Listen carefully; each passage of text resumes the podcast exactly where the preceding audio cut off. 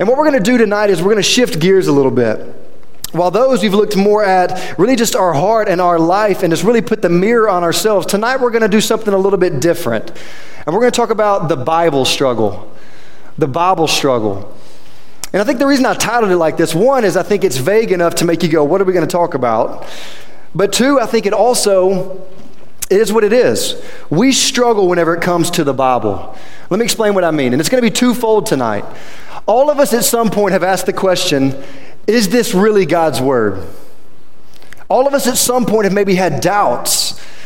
All of us at some point have maybe have been skeptical. And there's a good chance that most of us probably have that. And some of us, even right now, a lot of us, maybe even right now, would say, you know, I'm not real sure. If I were to ask you say, hey, look, I'm going to pick a random person from the crowd to come up here and explain why they believe this book is the Word of God. You would immediately do what? you start sinking, head down, right? Like I'm going to pull my head down, I'm going to act like I'm not here, go to sleep, something. I'm going to make something happen to where I don't go up there. Because truthfully, y'all, we struggle sometimes with this idea of is this really God's word? And so, first, I want to look at that. And I want to help encourage you and hopefully instill confidence in you that this book that we have is the Word of God.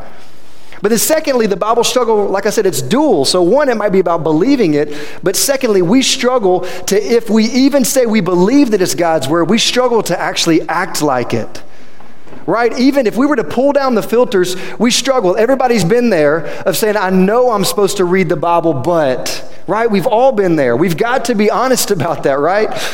And so we're going to look at what are some ways that we can get past that. So I want to instill confidence in you that, the, that this is the Word of God, one. And two, I want to convict you to live in such a way that shows that you really believe it. So we're going to do that by answering four questions. What is the Bible? How did we get the Bible? Can we really trust the Bible? And what must we do with the Bible? And admittedly, before I even start, y'all, I'm going to go more on the offensive approach. There's a lot of defensive things where people ask questions and we have to give feedback to that. But for the most part tonight, I want to tell you why we believe it's God's Word and make the person who wants to be skeptical give a defense against that. And so, first question is what is the Bible? What is the Bible? Whenever we say the Bible struggle, we need to first really say, okay, what are we talking about whenever we say the Bible? Where the Bible is a book, right? It is composed of 66 smaller books that are separated into two testaments. There's the Old Testament, where you have 39 books of the Old Testament separated into three different genres. You have historical books, you have poetry or poetical books, and you have pro- prophecy or prophetical books. These books are written in Hebrew and some of them in Aramaic. Parts of some of them, like Daniel, the last half of Daniel was in Aramaic, but Hebrew and Aramaic. These all chronicle the life up until Christ, or really up until the 400 years before Christ was born. The next, we have the New Testament. Now, the New Testament begins whenever Jesus Christ was born, and we have the Gospels. It's 27 books long. We got four Gospels. We got narrative with the book of Acts. We've got letters or epistles that are written from men to the church or to regions. And then we have apocalyptic scripture or another type of prophecy with revelation. And if you've read it, apocalyptic barely even defines it. But so whenever we say the Bible, this book is believed to be the Word of God. It's believed to be inspired by God and literally the Word of God. And what's good to note is we're not bringing this on the text. In the Bible, it claims to be the Word of God. I read this this week. I thought it was really interesting. Over 3,000 times the Bible either says or alludes to being the Word of God. Over 3,000 times. So the Bible claims it. The people that wrote it, you see this over and over, especially in the Old Testament. Thus says the Lord, right? And so the Bible claims to be the actual Word of God. If you have a copy of God's Word with you, I hope you turn to 2 Timothy chapter 3. And I want to say on the front end, tonight's going to be a little bit different in that usually we're going to teach through a text. Tonight's going to be a lot more like a little bit longer TED talk than an actual sermon. We're going to, we're going to dissect this by looking at a lot of different things and mainly looking at um, extra evidence as well. So 2 Timothy 3 16 through 17. I want you to see this first. So 2 Timothy, written from Paul to his mentee, Timothy. This is right before Paul dies. And these are some of the last words he gives him. Verse 16, he says, All scripture is breathed out by God. All scripture is breathed out by God. In other words, all scripture comes from the mouth of God. It is the words of God. And then, secondly, he says, and it's profitable for teaching, for reproof, for correction, and for training in righteousness, that the man of God may be complete, equipped for every good work. So, what is the Bible? Well, it's the Word of God. It's, it's literally breathed out by God. It's profitable for teaching, reproof, correction, and training in righteousness, so that you may be complete, equipped for every good work. In other words, it's, it's God's Word to help us know Him but then also be able to live fully for Him. If you say it's profitable for teaching, rebuke, correction, and training in righteousness, that means it's profitable for everything that is good and to live a godly lifestyle. So this book is the Word of God 66 books, two testaments. That's what the Bible is. So, how did we get the Bible? Second question. Well, you may have heard this before. Plenty of people will make this claim that the Bible is just another book that is written by men. It's another book that's written by man, therefore it can't be true. Well, just know the implications of that. If, if something that's written by men can't be true, then you can rejoice tonight because you can go home and take your psychology book and chunk it. Take your biology book and chunk it. Take your history book and chunk it. Take your math book and chunk it. I said that one time at a youth event. I think we are about to have a rave. I mean, they're like, yeah, he told me. He told me I could do this. No, not, not quite. But the whole point is if the criteria means if it's written by a man, it cannot be true, then therefore anything that is written is not true. Right? That doesn't really hold up to scrutiny. And so, yes, the Bible was written by men, no doubt. We don't, we don't try and argue that. It was written by men, but it was inspired by God. Flip over further right to 2 Peter. 2 Peter chapter 1, almost all the way towards the end of the Bible. 2 Peter chapter 1.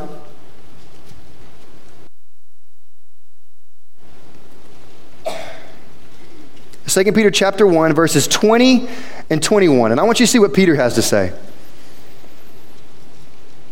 He says, "Knowing this first of all, that no prophecy of Scripture comes from someone's own interpretation.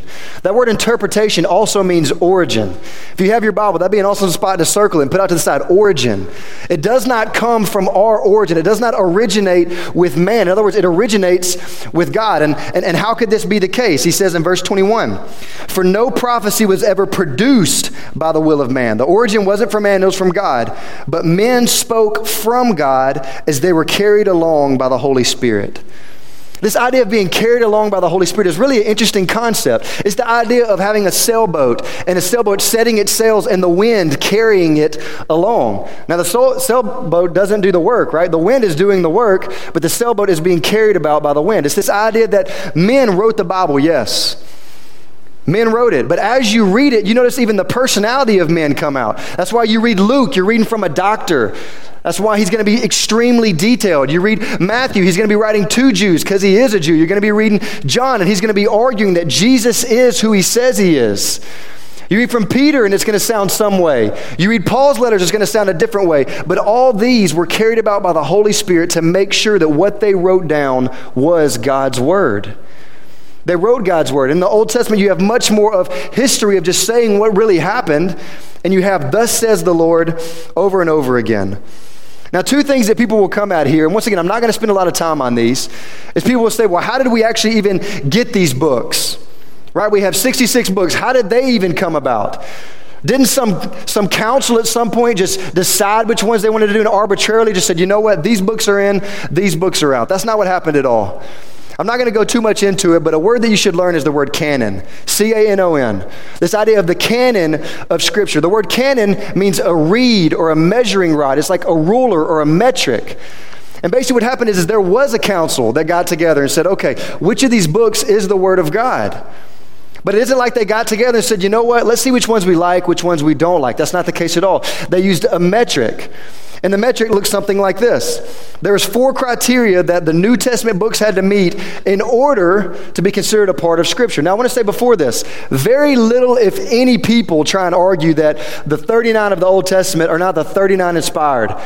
It's pretty difficult to argue that for several different reasons we won't go into. But the main, really, criticism you'll hear is for the New Testament. There are other books. There's the Gospel of Thomas, the Gospel of Peter.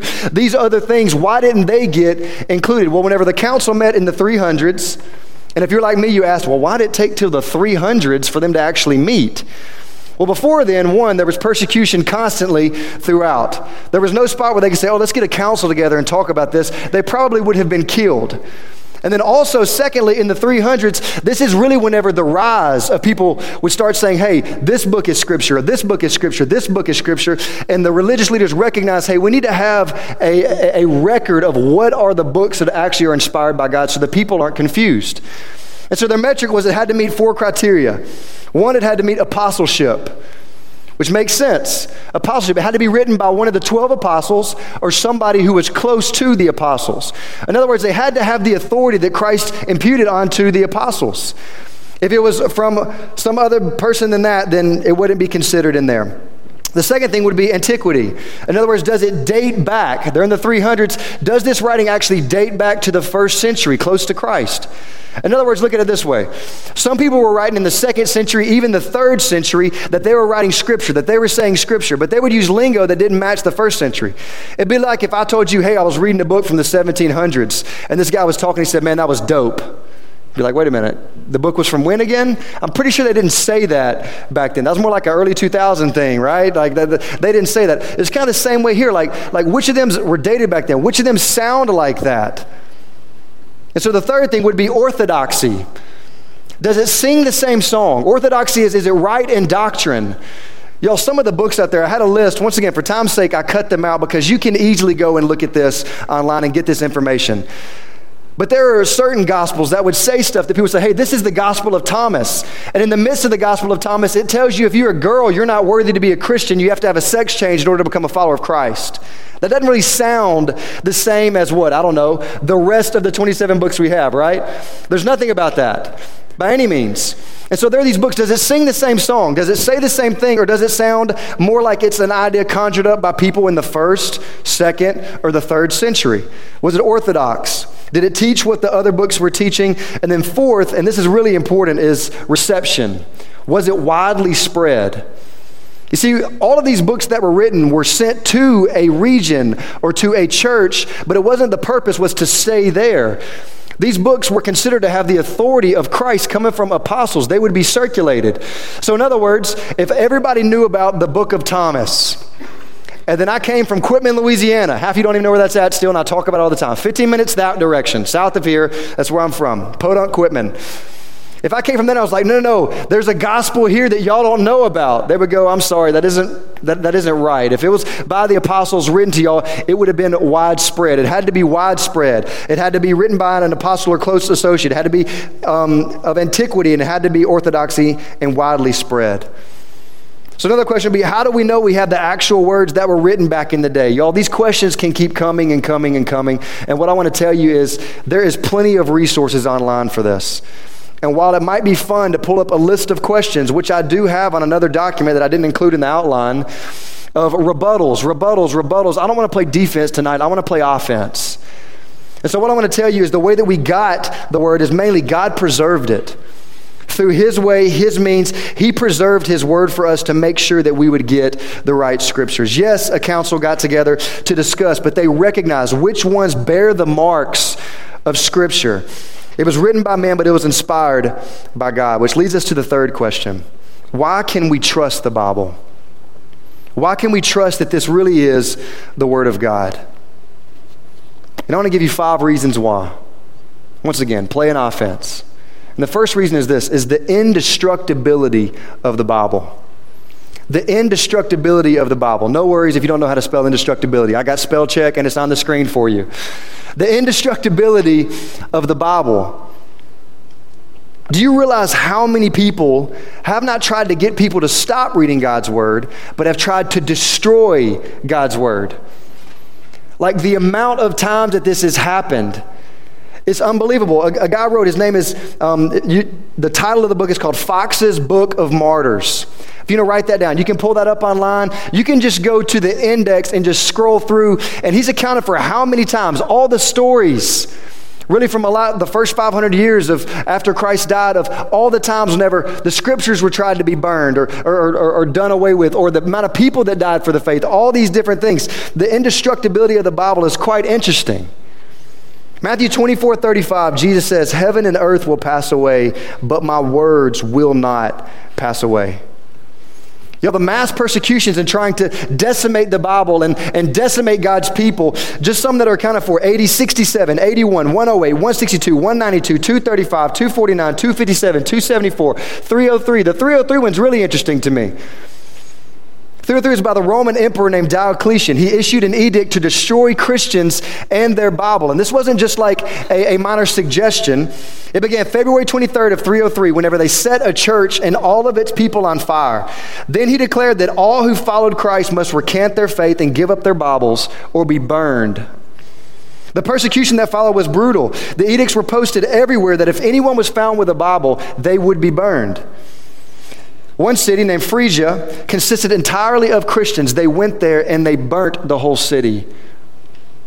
Over a burned and extinguished Bible, Diocletian built a monument on which he wrote these triumphant words The name Christian is extinguished. It's done away with. I've done away with all the Christians and their scripture. Well, 25 years later, Diocletian was dead. The new emperor named Constantine sought to find copies of the Bible, if there were any left. He sent an edict for copies to be delivered to the authorities, and in one day he received over 50 copies of God's Word. Then he commissioned 50 more copies of the Bible to be prepared at government expense. Y'all, the stories like this are over and over and over of this continual attempt to get rid of God's Word, to get rid of Christians. One of my personal favorites happened uh, more recent than that, 1776, by a guy named Voltaire. He was a French philosopher, and he announced 100 years from my day, there will not be a Bible in the earth except one that is looked upon by an antiquarian curiosity seeker. 100 years later, Voltaire was dead, and his own printing press and his house was being used to print and store Bibles for the Geneva Bible Society. You know, they had gotcha on the walls in that house, right? 100 years from that day, Voltaire's prediction, the first edition of his work sold for 11 cents while the British government paid the Tsar of Russia half a million dollars for an ancient Bible manuscript. Take that, right? In Josh McDowell's Evidence That Demands a Verdict, he quotes H.L. Hastings, who says, Infidels for 1,800 years have been, overth- have been refuting and overthrowing this book, yet it stands as solid as a rock. If this book had not been the book of God, men would have destroyed it long ago. Emperors and kings, princes and rulers have tried their hand at it. They die, and yet the book still lives. A little further down in that same chapter, he quotes another guy who he only calls Rimmer. And he says, Men have died on the gallows for reading it have burned at the stake for owning it. Yet, in spite of the strongest forces that hell could unleash, and in the face of animosity of tyrants and rulers, there are more Bibles in the earth today than there are copies of any other book that has ever been written. And y'all, what I want to tell you tonight is this. One of the things that I love about God's Word is you can stand up with it. Now it's more of an intellectual assault than ever has been. But Voltaire's idea was an intellectual assault in the 1700s. Continually, doubt and scrutiny has been brought against God's word for 2,000 years now. And hear me, it can stand. Hear me, you don't have to be afraid. Hear me, there's not a question that somebody's going to ask of this that you need to be afraid about. Now, if somebody asks questions that it, they want it to answer something that it's not about, then okay, it doesn't make sense. People want to ask, oh, well, what's the molecular biology about a cell that you find in the Bible? Say, okay, well, what's four times four found in the Bible? It's not a math book, it's not a science book. It doesn't waste itself with trivial matters. It tells us about God and how He came to save us. It's not a book about learning this aspect or that aspect or studying just for that regard. It's a book about knowing who God is and what He's done and letting it change our lives. God doesn't have everything included in this, but He has enough in here for us to place our full faith in Him. And what I want to tell you again is don't be afraid. Don't be afraid. There's a time where I had this idea that, like, okay, there's certain questions I don't want to be asked because I just don't know. Hear me, it's handled it. It can handle it. It's done it for 2,000 years, and the gates of hell will not prevail against it. I love what Jesus says. Uh, hopefully, I would say that. I always love what Jesus says, right? Matthew 16, 18, he says, I'll build my church, and the gates of hell shall not prevail against it. We have three truths from that. Christ will have his church, the church will be mightily attacked, but none of the devil's attacks will destroy it. And it is the same with God's word. Nothing will destroy it, nothing will get rid of it. The Bible has survived not because the pages of the Bible are that special, but because the God in whom these pages talk about is the indestructibility of the Bible. The second thing is the consistency of the Bible. This might be my personal favorite. Actually, that's not true. The last one is. This might be my second personal favorite. the consistency of the Bible. What I want you to see is I'm going to compare this just a little bit to other religious books and their leaders. And what I want you to see is the Bible stands starkly different, in stark contrast from any other work or any other book. So the Bible is the book of Christianity, right? The author, it's over 40 different authors, written in three different languages, written on three different continents over a span of over 1,500 years with one message, with one song that is sung throughout. One unified message, one mastermind, one person, Jesus Christ. And what I want you to think about is other religious books. First off, Hinduism. My guess is none of you in here know any of the books of Hindu. Mainly it's two books, the Vedas and the Upanishads. And what you see here is the author of these books is unknown. All that you know about them is they say that they're wise. That's it. You go to Islam or Muslim, the book of the Quran or the Quran, however you say it. It was written by one man named Muhammad. Muhammad was lived a completely immoral lifestyle, married as many women as he wanted to, wanted to, including his six-year-old niece, which he justified by saying he had a dream about her, so it was okay. The way that, that Islam even prevailed in its earliest days is they raided caravans, killed opposers, they were immoral in war, and they spread by immoral means. Now, to, to be clear, I'm not saying that the writers of the Bible were perfect people. You read them, they say that they're not perfect, right? But the difference in Muhammad and them is they don't claim to be, they claim to know the one who is, not to be him. The third one is Buddhism, specifically Southern Buddhism. Their book is the Pali Canon. The founder is the great Buddha, right? And he attained knowledge, which helped him write this book. The way he attained knowledge is interesting. The short version is he grew up in wealth and prosperity. Whenever he's 29 years old, celebration of the birth of his son, he flees and he runs off. He's not happy. He wants to attain knowledge, so he lives an ascetic lifestyle. Basically, what that means is he punishes his own body in order to hopefully revive his own spirit. He starves himself. He doesn't eat. He doesn't drink. Eventually, one day, he's put up with it, or he's fed up with it of not having any purpose in life, not knowing this great knowledge he's seeking. So he goes, he sits under a tree and says, I'm not going to leave here until I gain knowledge. And in the midst of his starvation and water deprivation, he says he finally hears from the great unknown to which he ended up writing from his gained knowledge. The fourth is Mormonism. Their book is the Book of Mormon, written by one man, Joseph Smith, in 1830. So, what you have with Joseph Smith, the short version is, is there were golden tablets that an angel told him where they were. So he goes and he gets these golden tablets. And he has to get a seer stone and he gets a hat and he puts the seer stone in this hat over his face to read the golden tablets because they're actually written in Reformed Egyptian. Not to be confused with regular Egyptian, right? I don't know the difference. It's written in Reformed Egyptian. And he reads these and he, he transcribes them. But then he says he has to give these tablets back, so nobody ever saw the golden tablets. Though years later, 11 men decided to say that they had seen the tablets, but it was one man writing this. You move on to Jehovah's Witnesses, maybe one of the more difficult ones for us to see because they claim to use the Bible that we use. Well, in the 1800s, there was this sect of people that, that, that really was led by a few different leaders where they started saying that, that they would twist some of the doctrines of Scripture. And really, when, between the 1920s and the 1940s, this is really whenever this became prominent. And they would twist doctrine and twist Scripture to say what they wanted it to say, eventually, to where in the 1950s, 55 through 61, they translated their own Bible. They got the Hebrew, the Greek, and they translated their own Bible, and they made an extremely inaccurate translation so that it would match their doctrines. Some of the things you see them and how they've been exposed is first they said Jesus is coming back in 1844. Didn't happen. 1873 didn't happen. 1925 didn't happen. 1975 didn't happen. Then to cover for this failure and that they didn't predict it correctly, the Jehovah's Witnesses thus had a new jo- doctrine that Christ actually returned invisibly in 1914 and had begun a new rule commencing in 1918. I'm not trying to talk and really push through all the doctrines of each of these things. What I want you to see is this the stark difference that the Bible stands in relation to other religious books. Hinduism, unknown author. Muslim, one man. Buddhism, one man. Mormonism, one man. Jehovah's Witness, one council, the Bible. Over 40 different authors, over 1,500 years, three different continents, three different languages, one message. Not contradicting each other. One song being sung all the way through. Yo, the consistency of the Bible should be shocking to us. What we have here is not just an ordinary book, it is God's Word. I love how Tim Chaffey says this. He's an author and writer for Answers in Genesis. Talking about the Bible, he says shepherds, kings, scholars, fishermen, prophets, a military general, a cupbearer, and a priest all pen portions of Scripture.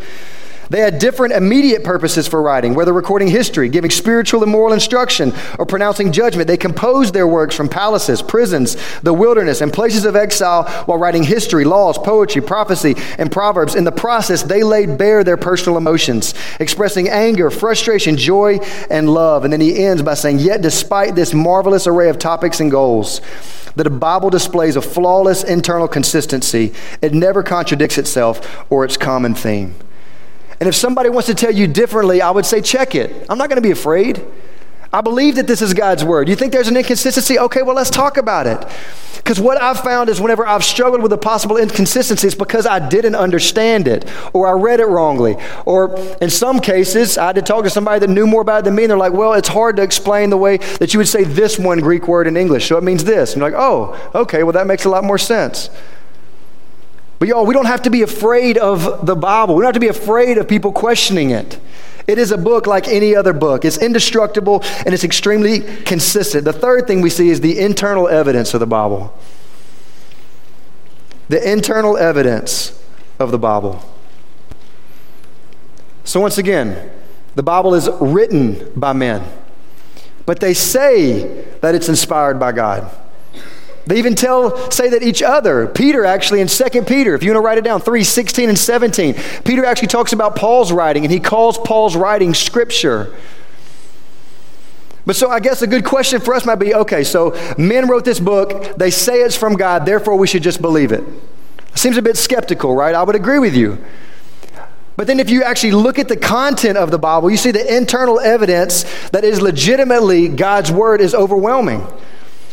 Specifically, I'll look at one thing prophecy in the Bible. You know, something that makes the Bible stand out is whenever God says something's going to happen, it does happen. If you go and you look for, like, okay, how do we know we really have God's Word? You might learn about the Dead Sea Scrolls. The Dead Sea Scrolls were found in, in 1956, between 1946 1956 era. And there were 11 different jars that were found around the northwest side of the Dead Sea. It's actually interesting how they were found. The shepherd was sitting out there throwing rocks, and he throws a rock, and he hears it make a funny sound. And he goes and looks and he finds a jar. Inside the jar, he finds paper that obviously looks old to him. He takes it in. Excavations begin. They find 11 different jars. Inside these 11 jars, they have most all of the books of the Old Testament written, at least parts of it, in these jars, except for the book of Esther. They date back to 200 years before Christ, and they're exactly in Hebrew what we have. The exact same thing. And so the whole reason I bring that up now is Hebrew scripture was set in stone before Jesus came. And the reason I'm saying that is because I want you to see just about prophecy about who the Christ was going to be, just regarding prophecy about who the Messiah would be. We know that the Old Testament was plenty completed before Christ ever came, so nobody can argue, well, maybe they changed the Old Testament to match who Jesus actually was. But Jesus actually came and fulfilled all 48 messianic prophecies regarding his birth and his resurrection. In Voddie Baucham's book, The Ever Loving Truth, he tells the odds of this happening. I'm not 100% sure how he got to all this, but he tells the odds of this happening. He says the odds of eight of these 48 being fulfilled are the same odds as this. Imagine if you were to, to cover Texas, two feet tall in quarters. Now, if you don't know this, Bad on geography. Texas isn't the smallest state in the world, right? Two feet tall of quarters, and imagine you were to paint one of those quarters red. Imagine you were to blindfold one person, put him anywhere you want in Texas, and say you get one pick blindfolded. Pick the red quarter. Basically, you're saying that's impossible, right? The, the, the probability of that is 1 in 10 times the 100 million billion. That means nothing to me. It means nothing to you. It's a big number, right? That's just 8 of 48 of them being filled. Of all 48 of them being filled, it's not 1 in 10 to the 17th, it's 1 in 10 to the 157th power. I didn't even try to look up what number that was. And here's the thing, y'all. The, uh, the, really, the odds of Jesus, what was said about him actually coming true, are impossible. Just to name a few of them The Messiah was going to be born in Bethlehem. That's in Micah. Born of a virgin. That's in Isaiah. Sold for 30 pieces of silver. That's in Zechariah. The silver was going to be used to buy a field. That's in Zechariah. He would be mocked during his death. Psalm 22. He'd be condemned, condemned with criminals. Psalm 22. He'd be silent while he's accused. Isaiah 53. Lots would be cast for his clothes. Psalm 22. He'd be buried by a rich man. Isaiah 53. His resur- he would be resurrected from the dead. Psalm 16. And listen to this one. His hands and his feet would be pierced. Psalm 22 and then he would be pierced after his death, Isaiah 53. Whenever Psalm 22 was written, there was no such thing as a cross. There was no such thing. The torture chamber of death, the cross, was not invented yet. And so for Psalm 22 to say his hands and his feet would be pierced is predicting something that's not even invented yet. And then Jesus, to make no mistake, whenever he's on the cross, the last word he said is what? Eli, Eli, lama sabachthani, which is my God, my God, why have you forsaken me? Which is the first verse of Psalm 22 pointing, saying it was about me. Y'all, the prophecies in Scripture, if you look at them, it leaves no doubt that this book is not just an ordinary book, it is a book from God. You have the, the, the, sheer indestructibility, its consistency, the internal evidence, and then fourthly, the external evidence of the Bible. The external evidence of the Bible.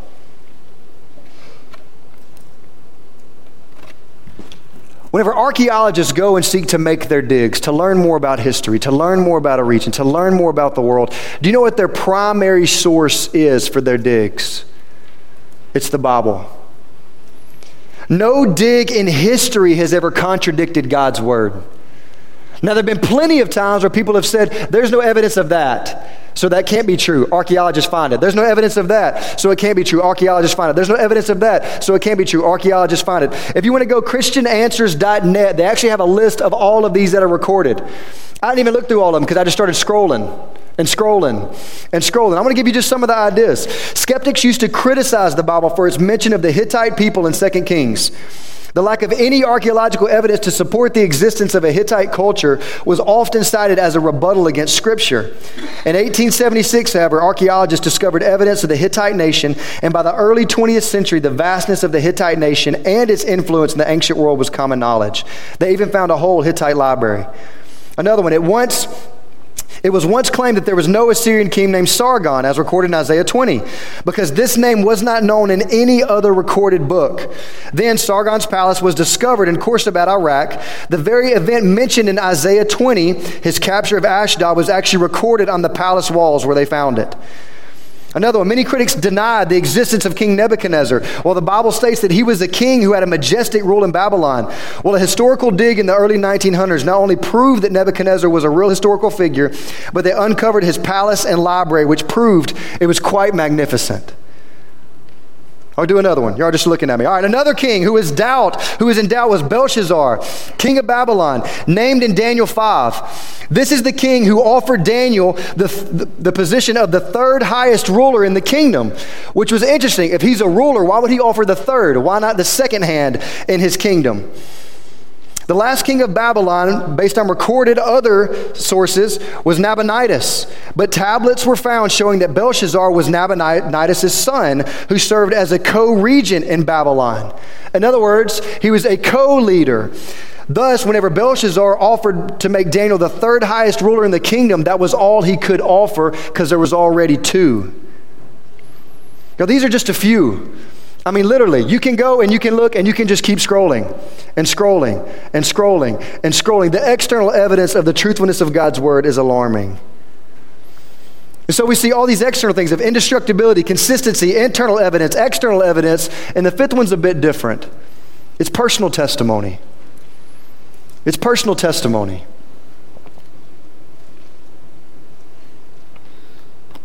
The amount of men and women who have given their lives to this book, or the amount of men and women who've had their lives taken because of this book. The amount of men and women who've just radically, their life has been radically transformed. I want you to think just specifically about the disciples. Jesus wasn't the first person to come and say, Hey, I'm the Messiah. He was not the first. But the difference in Jesus and the other guys is when they died, their following scattered. When Jesus is, whenever Jesus died, what happened? The same thing. His followers scattered. But three days later, they came back and started claiming he rose from the dead. Not only did they say that, but I love how Paul says in 1 Corinthians 15, he says over 500 people saw Jesus rose from the dead. And he literally says, Go and look, go and see, go and ask them. They're still living. You know, if you make a big claim and you're scared of somebody going to check it out, you kind of back down, right? If you make the claim like, okay, man, they only made a what on their ACT? Pff, I could do a lot better than that. If they say, oh, okay, well, good, we have a practice test right here, you go, I mean, you know, I didn't sleep much last night. So, you know, you kind of back off of that, right? I know for me, one of those things, oh, I could whoop him in ball, whatever. Oh, good, because he's here and y'all can play one on one. Oh, you know, ah, right? You know, something. Some's always, right? If you make a big claim, but you can't back it up, you don't say, hey, check me out. And what you see, Luke 1, eyewitnesses. What you see, 2 Peter chapter 1, verse 16, go look, eyewitnesses. What you see? 1 Peter 15. I mean, 1 Corinthians 15. Eyewitnesses over and over again. These guys are saying, We saw Jesus. And how much did they believe in that mission? All 12 of them were killed for their faith. I don't know about you, but I'm not dying for a lie. And then after that, continually, once again, Fox's Book of Martyrs, just scroll and look at the index. The amount of people who've given their lives saying, This is the truth. The amount of people you know who God's word got a hold of them and it transformed them. Y'all, whenever I became a believer, I was a different guy until I was 22. Whenever I gave my life to Christ, I remember I went to my dad and I told him, I said, Dad, I gave my life to Christ. He's like, Merrick, you've been around the church your whole life. What are you talking about? You gave your life to Christ. You were baptized in your You did all that already. I'm like, no, you don't understand. It's in color now. And I can remember, he's, he's like, okay, I, I kind of get you. I remember a month later, I'll never forget it. We're sitting together and he goes, I believe you. I said, what do you mean you believe me? He goes, I believe that you came to know Christ. Everything's different. To which I said, I told you, right? Y'all, what book says you go from death to life when you believe in Christ? Not just says that, but how many of you know people who were walking one direction and whenever Christ got a hold of him or her, it flipped them around and they went the opposite direction? How many of you know people of the millions and millions of testimonies of people who said, God's word changed my life? And personal testimony means something. In many ways, it could be the greatest indicator that this is the Word of God. And it is, as Hebrews 4.12 said, is living, it's active, sharper than a two-edged sword. In other words, there's nothing that it can't touch. Soul, spirit, joint, marrow, anything. One of the things about the Bible that you learn is it tells you things about you that you didn't even know, right? And then whenever you submit yourself to it, it changes your life. Once again, y'all, the Bible was in black and white my whole life. It was a neat book. It had cool stories. I liked the VBSs. I enjoyed all the whatever, but one day everything changed. And it became in color. And whenever I read it, something different happened to me. You know what the Bible says? Whenever you're a follower of Christ, you have the Spirit in you. I couldn't before. Personal testimony is a huge part. So the last question is what must we do with the Bible? I told you first, I wanted to be on the offensive end and tell you we have great reason to have full confidence that this is the Word of God. Unfiltered, you can have confidence in it. You don't have to be afraid of the questions. But unfiltered, if you say you believe that, does your life back it up? Do you treat it as such? If you really believe that this is the Word of God, do you really act like it? You all never forget one time in my quiet time. I'm reading Luke 17. And one of the things I tell students a lot is to memorize scripture. Sometimes it can be hard just to pick out a scripture from somewhere. As you read, say, God, show me. Show me the one verse today you want to just, just let it hit me. Show me what you want me to see. And sometimes that verse will hit you, and then that's the one to meditate on. That's the one to memorize. That's the one to take with you. And I remember this morning, I was chapter 17 of Luke, verse 10. So you also, when you have done all that you were commanded, say, We are unworthy servants, for we've only done what was our duty.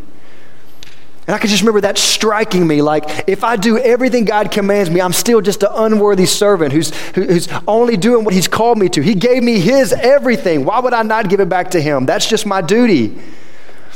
And I can remember I was looking into this verse, and this is going to sound a lot more spiritual, honestly, than I really am in my quiet times, just a caveat. Is I started thinking, I was like, man, I want to just break down this verse as much as I can. I got a software called Logos where there's a lot of background information. So I look up through Logos, verse 10, and I start reading all these commentaries and these things. And I come across a commentary that was written or uh, spoken by a guy named Hillel, and they recorded it. Interesting fact Hillel is the rabbi who discipled Paul before he became a follower of Jesus.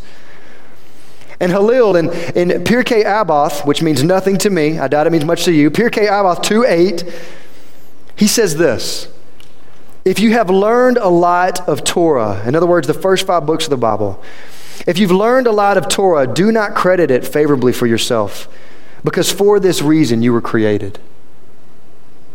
Modern translation If you learn a lot of the Bible, don't get arrogant or proud. That's the whole reason you are here. I can remember reading that and putting it in my phone and going like, that's a ministry verse. That's a life verse. Obviously not scripture, you know what I'm saying. If I learn a lot of this, this is the reason I was created. This is the reason you were created. Y'all think about this. We can spend so much of our life putting so much energy to get a good job, to get the riches we want, to get the life we want, whenever we have the greatest riches of all right here. That tells you how to get there. And yet we neglect it and we think somehow getting a degree is going to change that. Finding a spouse is going to change that. Having some kids is going to change that. That some aspect in our lives is going to bring us the joy that literally God's word is in your hands and it's telling you how to get it. Do we treat it like it's God's word?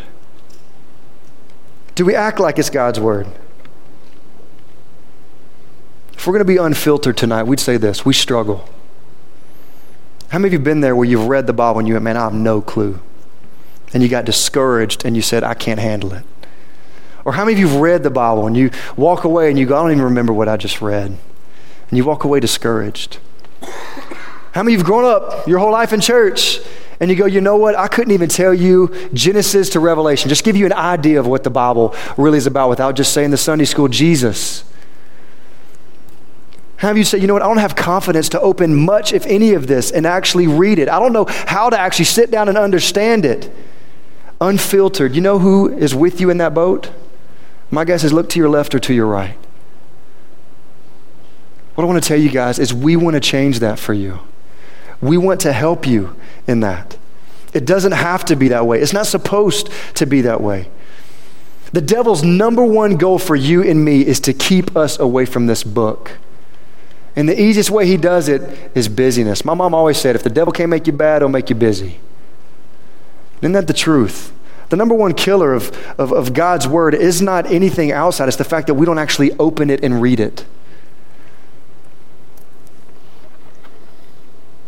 But, guys, hear me. We want to help. We want to help. If I could, I would tell you, hey, look, let's meet up every single morning. Let's walk through this. Let's walk through text. That's just not really sustainable, right? And I don't know if that's really healthy for y'all. Or for me, honestly. My wife having to take care of the kids all morning by herself, that'd be bad for us. But what I want to tell you is you have to, I want to give you just a few tools of how you can handle God's word. Just a few, just a list.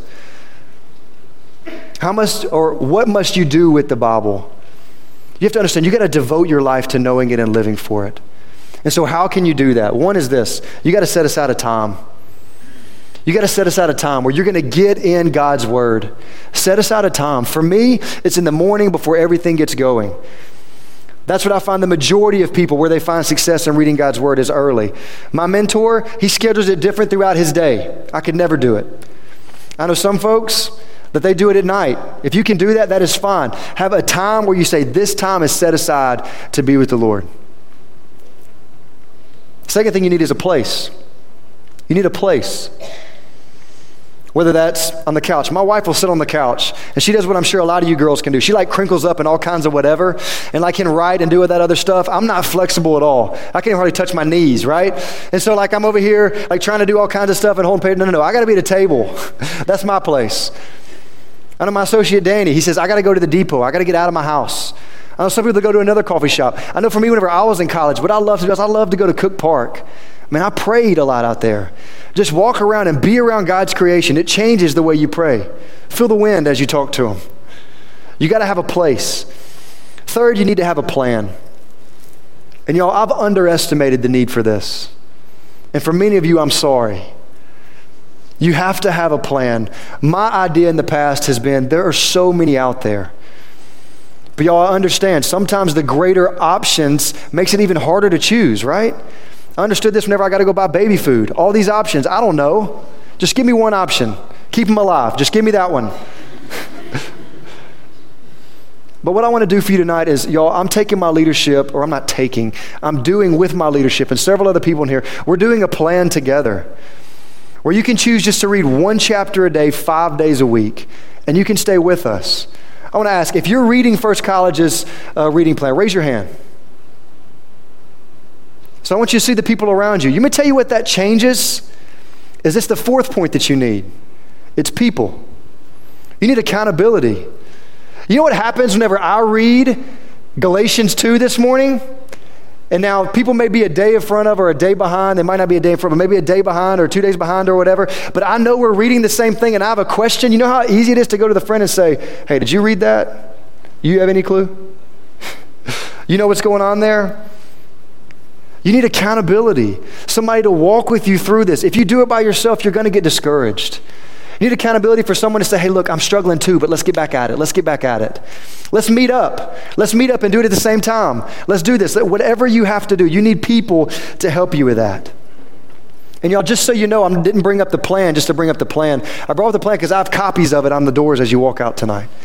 I think we got 150 copies. If you want to grab one out there, read the front. It explains it. You can read the whole Bible. That's what I'm doing. Several people are doing that. You can read just the New Testament. You can read the New Testament and the Psalms and Proverbs. But whatever you're reading, just get, stick to that and stick to the plan. Find other people that are doing it and walk with them through it. But it's out there, and it's also you can find in the link through a link in the bio of our First College Instagram. But the fourth thing, or the last thing I want to say about this, is you got to have a method. You got to have some idea, a method of, I can't just come to God's Word and just do it. And one, I want to say this this is where it helps to learn a few tools. The way I learned to read God's Word is I had somebody say, hey, look, pray, say, God, show me one verse. Read a chapter a day, say, God, show me a verse. When he finds that verse, write that verse, and then it's simple. Explain what does it mean, apply it to your life, and now what are you going to do about it? I like to think of it like this explain what it means, and then say, so what? What's it matter? That's what it says. Okay, so what? So how can I apply it? And then now what? What's going to look different whenever I get up from the table? Bible's very clear. Don't be hearers only, right? Be doers of the word. Our time in God's word should lead us to go and to do. The method I use is a lot like that is the hear method, where you highlight either a verse or a theme, you explain it, then you apply it, then you respond to it. But what I would say is this the main thing you need to have as you read God's word is you need to read it to understand it, to go and apply it. I didn't understand that for a long time. If you don't read to apply, you'll get puffed up with knowledge and you'll get arrogant and you just won't be very fun to be around. And honestly, you'll think you're here in your spiritual maturity whenever, if you look at Hebrews 5.14, spiritual maturity is based on what you do, not what, what, what you know. Go and apply it. And the last thing I want to share with you all is one of the things I wanted to do just for my leadership team that I talked to them about is I send out an email every morning of to hold me accountable. This is an email of what I read, my HEAR entry, what I highlighted, what I explained, what I apply, and how I'm going to respond. And I send that out to my leadership team and anybody who gives me their email address that wants to be on that. If you want to be on that as well, I don't mind sending that to you. Now, so you can use that as some, you know, bar of like, okay, this is what I'm supposed to be getting. No, I'm just showing you how I do my quiet time to help you maybe in your efforts in doing that. If you want to do that, I'd love to help you with that as well. The last two things I'd say is this How many of you in here have read 30 Days to Understand the Bible? Raise your hand. Either have read through it or have gone, going through it. So, some people, y'all, 30 Days to Understand the Bible is a tool. Well, it's kind of hard to see when people are like. so, 30 Days to Understand the Bible is actually a tool that helps you understand God's Word. And if you want a copy or you want to look at that, y'all, I'd love to help provide that for you. The last thing I'll say is a study Bible is really helpful as you read through God's Word. It helps because as you read, if you have questions, it gives you little bits of commentary. It doesn't give you a ton of commentary, but it helps you as you walk along through certain questions that you have. And you can find those online or you can find really good ones. NIV Study Bible, ESV Study Bible, Life Application Study Bible. There's a lot of great ones out there. But the whole point of all this, y'all, is 2 Timothy 2.15 says this. Do your best to present yourself to God as one approved, a worker who has no need to be ashamed, rightly handling the word of truth. Y'all, one day we're going to stand before God and give an account for what we've done with this. And I'm telling you, I don't want him to have any reason to say I didn't run the race well. I don't want him to have any reason to say I didn't utilize this well. And I think I've said this before. I picture sometimes a bar graph how much time I spent here versus how much time I spent in other aspects of my life. I want this to measure up. We'll spend a lot of our lives searching once again for riches and for joy whenever the greatest rich and the greatest joy is found here. Let me pray. Heavenly Father, Lord, I love you. God, I love you. But I know it's only because I know your word. And what your word says is, you first loved me. And God, that's for us as well. Lord, because of your great love for us, you gave us your word. God, you preserved it in a way for us to know that it is your word. And God, I just pray tonight, Lord, give us confidence in your word. Lord, if we have questions after this, help us ask. Help us search, Lord. Your word has been taking it for 2,000 years, it can still handle it. God, I pray tonight, convict our hearts where we're not treating it as your word. Lord, would help us also know that we're not meant to do this alone. Help us run this race together, Lord. Help us be a part of a plan together. Help us be a part of a group of people doing this, Lord, seeking to get in your word. And may it be so that I push people more to do this than any other thing in their life. God, you've blessed us with your word. Help us use it rightly. And ask all this in Jesus' name. Amen. Over half of the people groups in the world don't have a copy of God's Word. 46% of them do. Y'all, we have a responsibility. What I want to tell you tonight as we respond, I know it's different, but I want you to think about this. Maybe you need to sit there and you need a plan. Maybe you need to repent because you know that this is God's word, but you just haven't treated it like that. Maybe you need to write a list of who you're going to contact and say, hey, let's do this together. Whatever you need to do. Maybe you need to talk to someone. Maybe even just walking through this, you go, you know what? I need to give my life to Jesus. I've been a skeptic, I haven't believed in it. I'm going to tell you tonight's opportunity for you to do that. Sit, think, pray, worship, or stand and worship, whatever you want to do. Just worship however you feel led to do so.